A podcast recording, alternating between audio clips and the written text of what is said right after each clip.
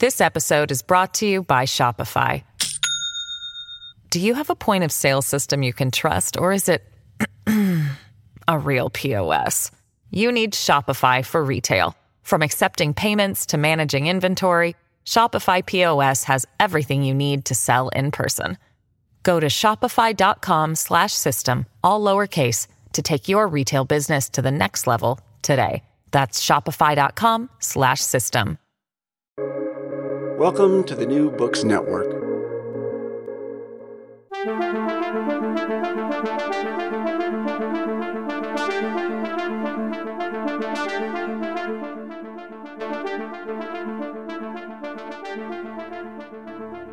The war between Israel and Hamas has divided friends and families around the world, raising difficult questions about causes, responsibility, and accountability. Divisions within the Jewish population over these issues in the United States and elsewhere seem as frequent as they are among the broader population, if not more so. How do Jews think of themselves and their political commitments in the aftermath of the Hamas attacks of October 7th? What about Israel's response, which is provoking protests and opposition from the streets of Israel to the halls of the State Department? Welcome to International Horizons, a podcast of the Ralph Bunche Institute for International Studies that brings scholarly and diplomatic expertise to bear on our understanding of a wide range of international issues. My name is John Torpey, and I'm director of the Ralph Bunche Institute at the Graduate Center of the City University of New York. And we're fortunate to have with us today Jodi Rudoren, who's editor in chief of The Forward, uh, and has been since September 2019. She's she's a veteran journalist who spent more than two decades at the New York Times, including ne- nearly four years as its Jerusalem bureau chief. She's also appeared on CNN, MSNBC, and other news outlets to comment on the Israel Hamas war. And as fate would have it, she also lives in the same North Jersey town where I live. So it's great to have you with us. Thanks for joining us today, Jodi Rudoren. Thank you. It's great to be here. Thanks a lot. So let's start with a very basic question. What happened on October 7th, 2023? that unleashed the dogs of war and what do you think was the was hamas's aim on that brutal day you know it it's interesting john i wrote a column a couple days afterwards that said everything i thought i knew about israel and gaza was wrong and during the time that I covered the conflict intensively for the New York Times and the decade since then, you know, we've been in this kind of cyclical situation um, with the Israeli Palestinian conflict, and particularly with Israel and Hamas and other armed groups in Gaza. We've seen this is now the fifth war between Israel and the armed groups in Gaza starting in 2008 and 2009. And the thing is, though, this is totally different even as it's rooted in in that pattern and the reason is because the for two two real reasons about October 7th. The first is the breaching of the fence between Israel and Gaza is a paradigm shattering event. Um, it changes Israel's own Israel's and Israelis' understanding of their relationship with their neighbors, of the threat from their direct neighbors, of the proximate threat, and of the, I guess in this case, uselessness of the the barriers they had thought that they had put up, they thinking they would um, contain those threats. And then the scale, scope, and sheer barbarism of that attack also was something that nobody not anybody in Israel, not anybody in the Arab world, not anybody who watches this conflict really thought would be possible or would happen. Um, in terms of why did Hamas do that? I mean, the best uh, reporting I've seen on that is by my former colleagues Ben Hubbard and Riabi Habib in the New York Times, and they did extensive interviews after the attack with Hamas leadership, who essentially described it as a kind of suicide mission for the movement essentially said they they knew that doing something of this scope and scale would unleash a response that could kind of end their own lives but also you know the ability for Hamas to function anymore, certainly as a political entity, but also as a as a militant or armed group, terrorist group. Um, and they did it anyway because that's how desperate uh, their situation had become, or how dysfunctional they are, or all of those things together. So, um, I but I think that the key thing that we all have been grappling with, I think, for six weeks or seven weeks now, really is that this thing we thought we understood it has the same roots we understood but its its condition had substantially and dangerously changed in ways that we missed. We did not really understand. Right. So i mean i guess i've always had the sense that you know this was the the brutality was intentional. I mean if we think of clausewitz and this is war as a continuation of politics by other means this is an attempt to elicit a certain response from israel. And of course that has been you know large scale bombardment of gaza so i'm sort of wondering what you think about this uh, analogy that's been drawn between uh, our 9-11 and october 7th and what kind of response you know, has come from both the government, which I think is rather clear, but perhaps less clear is what, you know, the population in Israel is thinking. Well, I, I first, before we get to the 9 11 analogy, I just want to pick up on something that you said about the brutality, because I think that um, the the motivation to breach the fence and enter Israel, and even the idea of killing a lot of Israelis do seem to me to be, I guess, explainable within the context of the movement and its goals and the situation. But the brutality that we have seen, and I watched the, you know, 45 minutes or so uh, film that the IDF put together of the of the images that Hamas themselves filmed and their own GoPros, and also that security footage the brutality that we see there of the way and, and what we also know from other sources about rape and beheading and the the the filming of one grandmother's um, killing and posting on her own social media network the attempt to cut off the head of a i think it was a thai worker with a garden hoe those things are not explainable in my view by anything they are barbaric and beyond really sort of comprehension. So I do think and and that and we did not see that on 9/11. I guess it's worth saying, right? I mean, obviously they chose a different method on 9/11. You don't you don't, you know, brutally abuse children when you fly a plane into a building. Um so but I do think it's worth calling out that that particular brutality is is a is a thing that happened on October 7th that we shouldn't forget.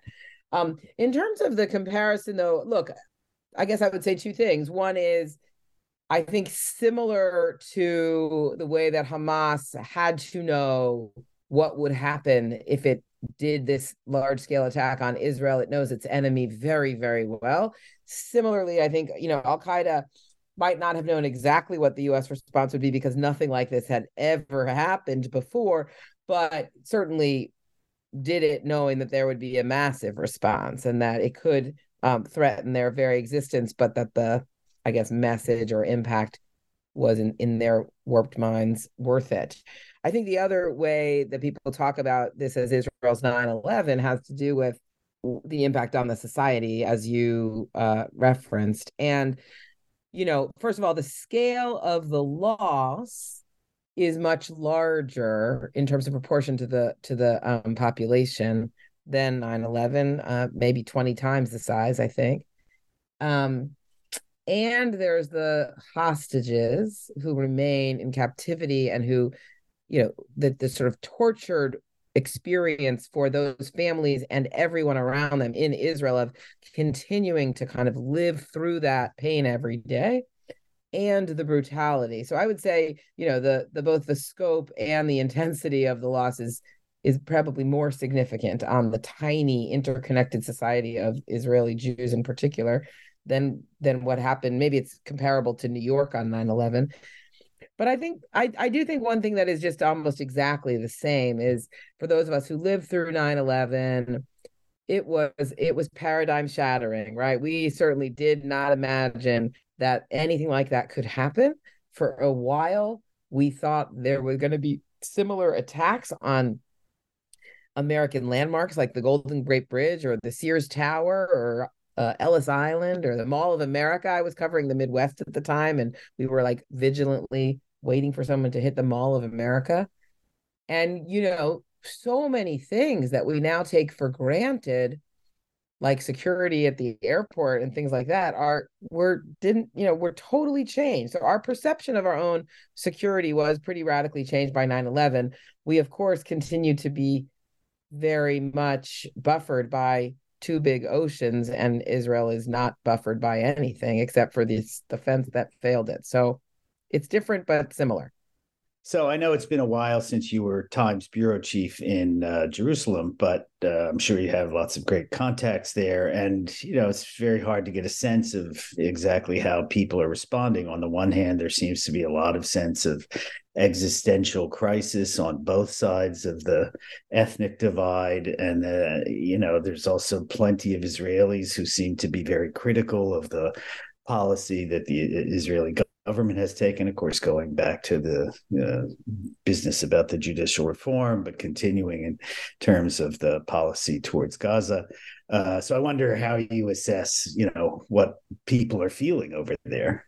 Um, yeah. So I'm headed over there myself in about a week. So I'll have a better answer for you when I'm not on this podcast, but you can read about it in the forward. Um, but look, I, I would say um, the people I'm talking to and hearing from pretty much every day, the thing that is most common is just a, a feeling of anguish, you know, deep pain, fear, anger.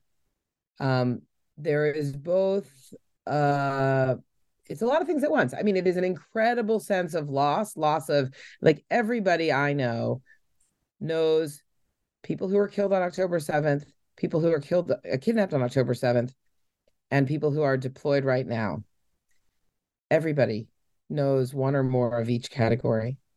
So everybody is like really in it in a way that is a little hard to understand when you live in a big country like America.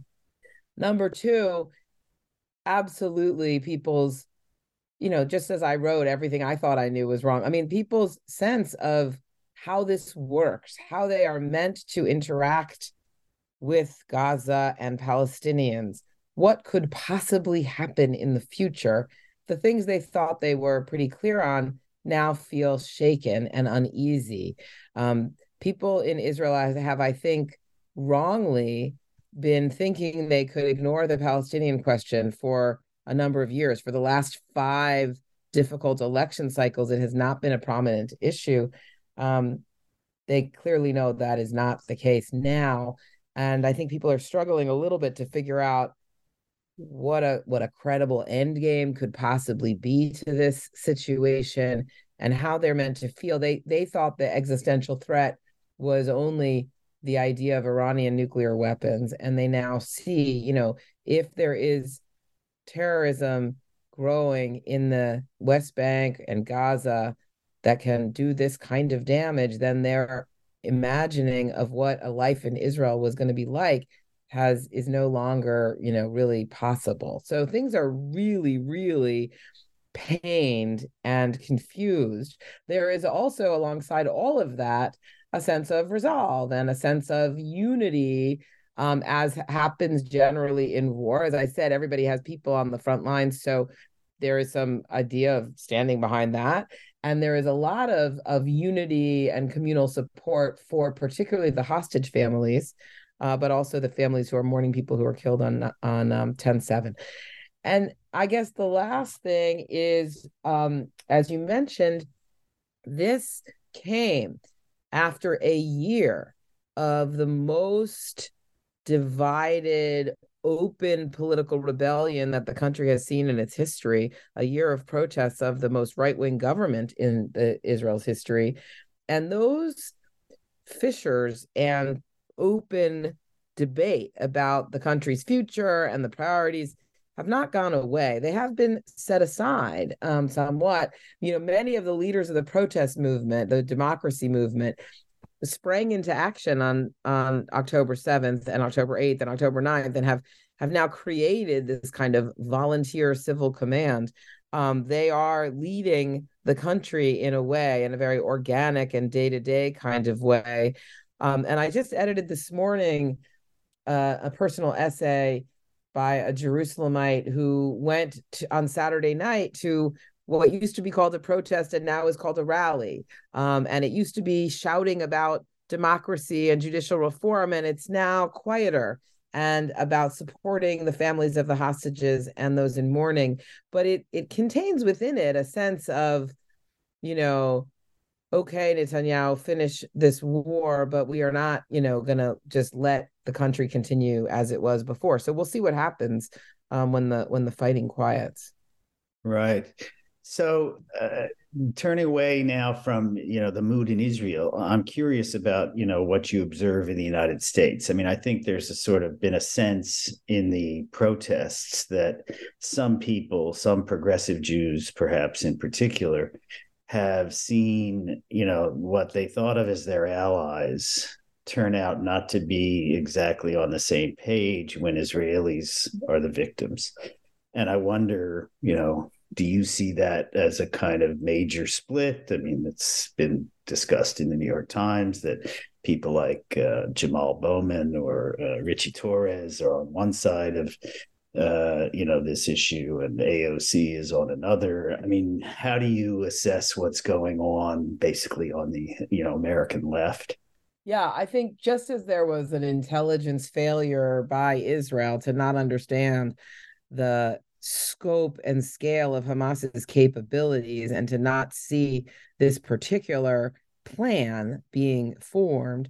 Similarly, I think that uh, American Jews, progressive American Jews, understood that um, the the question of Israel on the left um, in the sort of progressive movement, the movement that you know around Black Lives Matter, and um, the dis- and also the discourse around Israel on American college campuses in particular, I think we all knew that those that the the relationships between liberal Zionists and the rest of that kind of progressive coalition, and that the discourse around had had frayed or was was fraught around the question of Israel, and that the discourse on college campuses had kind of devolved um, in a way that was uh, unsettling for those who believe that Israel has a right to exist as a democratic and Jewish state. Um, we had no idea, though, um, th- how much those things were true, how broad the questions of Israel's right to exist were among progressives and on college campuses, and how kind of virulent the the um, the the passions were and how easily they would bleed into clearly open anti-semitism that we have seen on particularly on um, american college campuses. So i think we kind of knew the roots of this. We kind of understood it was going on and getting tougher and tougher but i don't i think we've all been surprised. And so that's left a lot of jews in places like montclair or on university campuses like yale where i went or you know, in coastal enclaves or elite institutions, it has left a lot of American Jews who do believe that Israel has the right to exist as a Jewish state, but who also very much want to see uh, Palestinian national liberation and a Palestinian state and a peace, most importantly, a peace. It has left a lot of people like that feeling quite isolated and not sure who their friends and allies really are. This episode is brought to you by Shopify. Do you have a point of sale system you can trust, or is it a real POS? You need Shopify for retail. From accepting payments to managing inventory, Shopify POS has everything you need to sell in person. Go to shopify.com/system all lowercase to take your retail business to the next level today. That's shopify.com/system. So I want to get into the possible solutions or outcomes that may come out of this, but I first want to ask, you know, what do you think explains that? I mean, a lot of this is attributed to a generational uh, divide, a generational transformation, and it's not hard to imagine that, you know, for younger people, the Holocaust, let's say, or apartheid in South, uh, the the reality of apartheid in South Africa or in the southern United States uh, of an earlier day, you know, are sort of abstract historically, and therefore Israel is perceived in a kind of way that may not be entirely the way people, let's say, of our age might see the situation. Yeah, I think that I think I, I guess I would put it into three big buckets. The first is that the, you know, passage of time since the Holocaust and the not just slight, but really extreme kind of prosperity and success for of Jews here in America and in other places has made the idea of Jews needing a safe haven, Jews needing a nation state is not a, a present reality for for people younger than 40 or so. It just doesn't seem like what why would they need that? So um, i think that moment in time when the urgency of it was pretty clear to everybody has certainly faded. So that's one. The second is that uh, this thing this this occupation of the of jerusalem east jerusalem and the west bank that began in 1967 as a temporary occupation you know under international law until which time you know a settlement could be worked out. It doesn't feel very temporary more than 50 years later. And so again all those folks younger than me who look at this and think you know what's going on there? What is israel doing? They don't seem to be doing what they said they were going to do about it being either temporary as an occupation or about pushing forward a two-state solution. They instead are building and expanding settlements and there's a lot of violence between settlers and palestinians and between the army and palestinians. So i think any reasonable person would look at that and think hmm, that doesn't seem to be temporary or kind of really livable with. And if you already don't think you need a nation state you really want to see a state that uh, you know that uh, supports human rights for all its residents and all the all of its neighbors so you start to think those two things aren't really uh, that's two good reasons why Israel shouldn't necessarily have right to keep going or needs to keep going the way it is.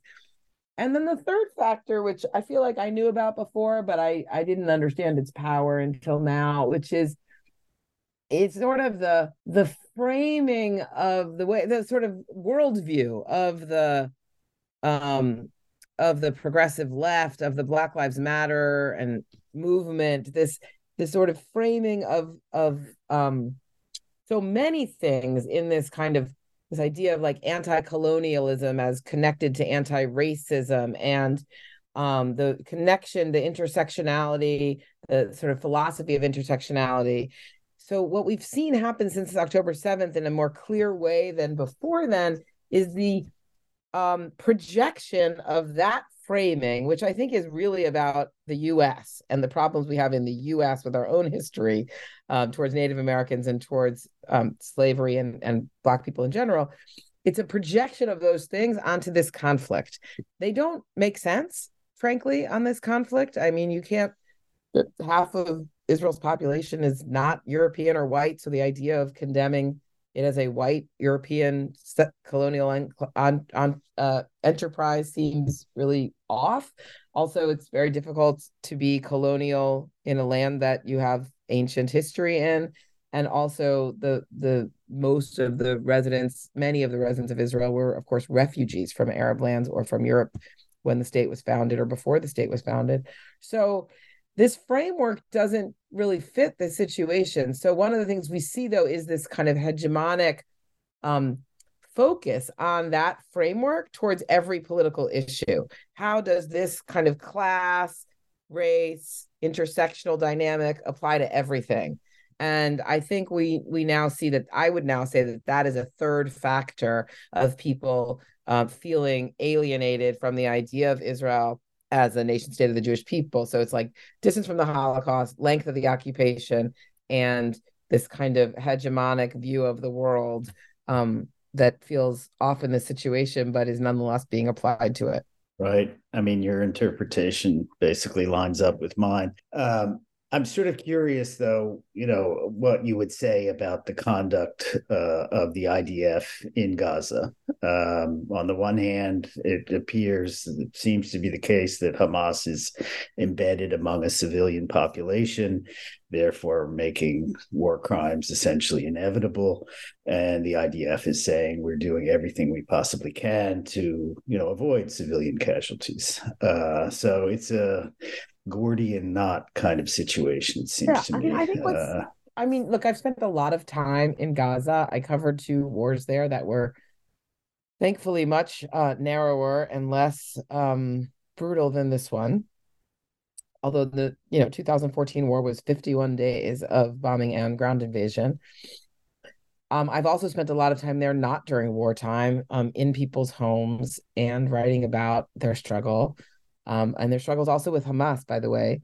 So it is incredibly painful to watch Gaza being destroyed and to watch so much death happening there. And I think it's painful for anybody who, you know, has eyes and a heart. Um, I think, I you know, in terms of, I, it is also true that um the way hamas operates makes you know it very difficult to avoid civil, civilian cal- casualties or even to limit them i guess i will say two things about it more which is i keep saying two things this is my thing but anyway one is that the specific i know you know this but just for your audience john the specific international law on proportionality relates uh, or on collateral damage or civilian casualties is it, the specifics are that each strike each of what have now been i think 15,000 airstrikes but each act of war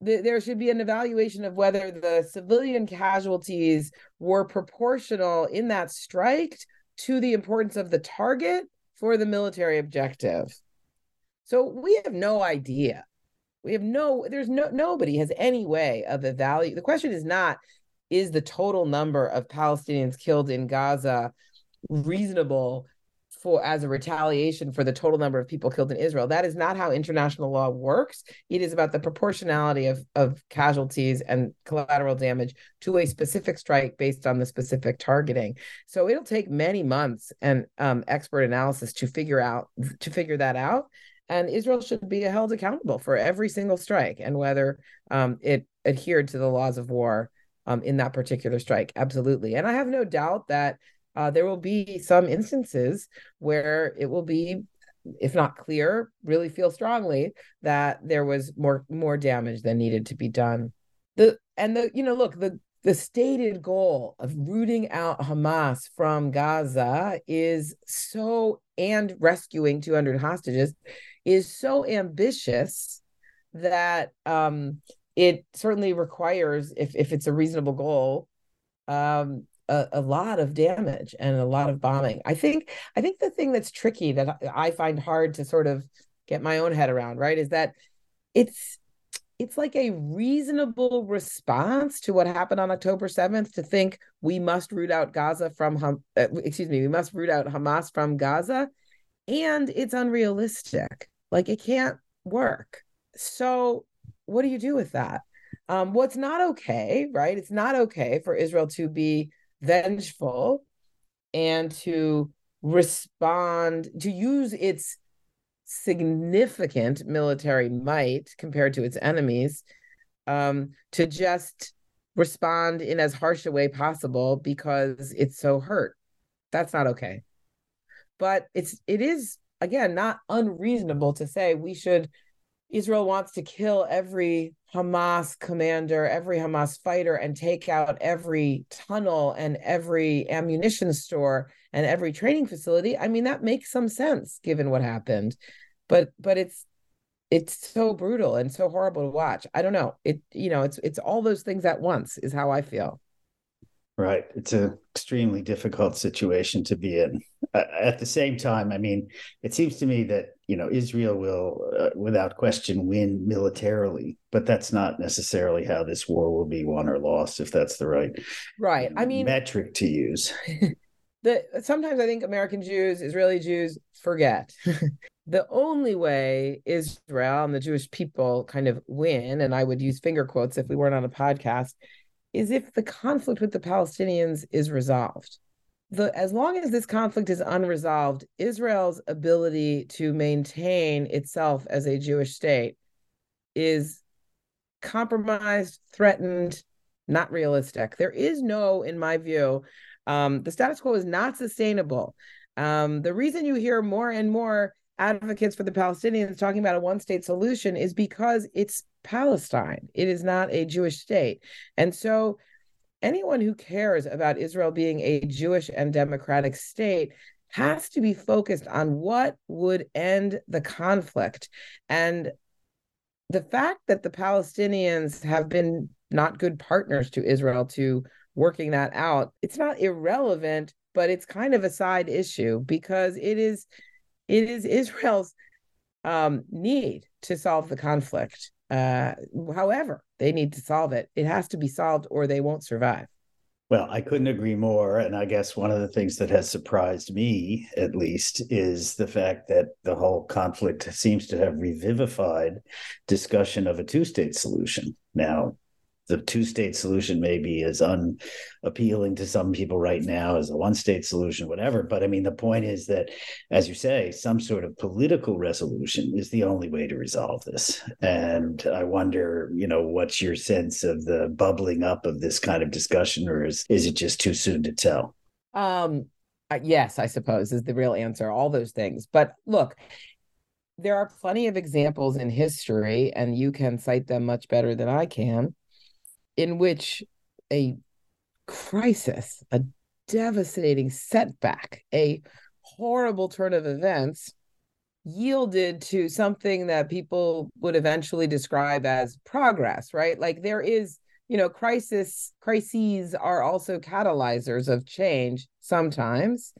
Um, sometimes they are catalyzers of what we describe as you know regress right of things getting just worse and worse and worse but there's there's not a few examples. There's a bunch of examples of where um something terrible happens and it creates space for something that looks like progress. So i think it's not insane to think that could happen here um but i don't see any path really towards it yet. I think um, I mean, I did an event yesterday where somebody asked this question where they they asked about what's the credible end game? And can we get journalists to focus more on what people see as the credible end game? And i'm planning on taking that question with me to jerusalem next week and asking people about it. I, I think he's right you know?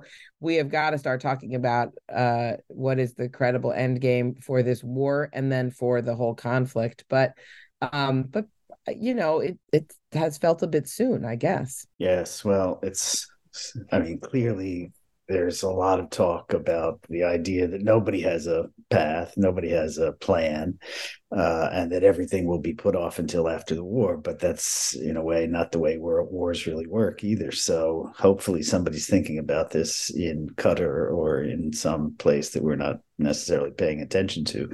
Yeah, I would say the uh, two, I mean, the two things that people have said, the two things that the most powerful people in the game have said, right? So Netanyahu has said that Israel has to maintain functional security control over Gaza for the foreseeable future. And Joe Biden has basically said the Palestinian Authority needs to be in charge of Gaza. And um, neither of those two things feels realistic, although if they were done together, there might actually be something possible there.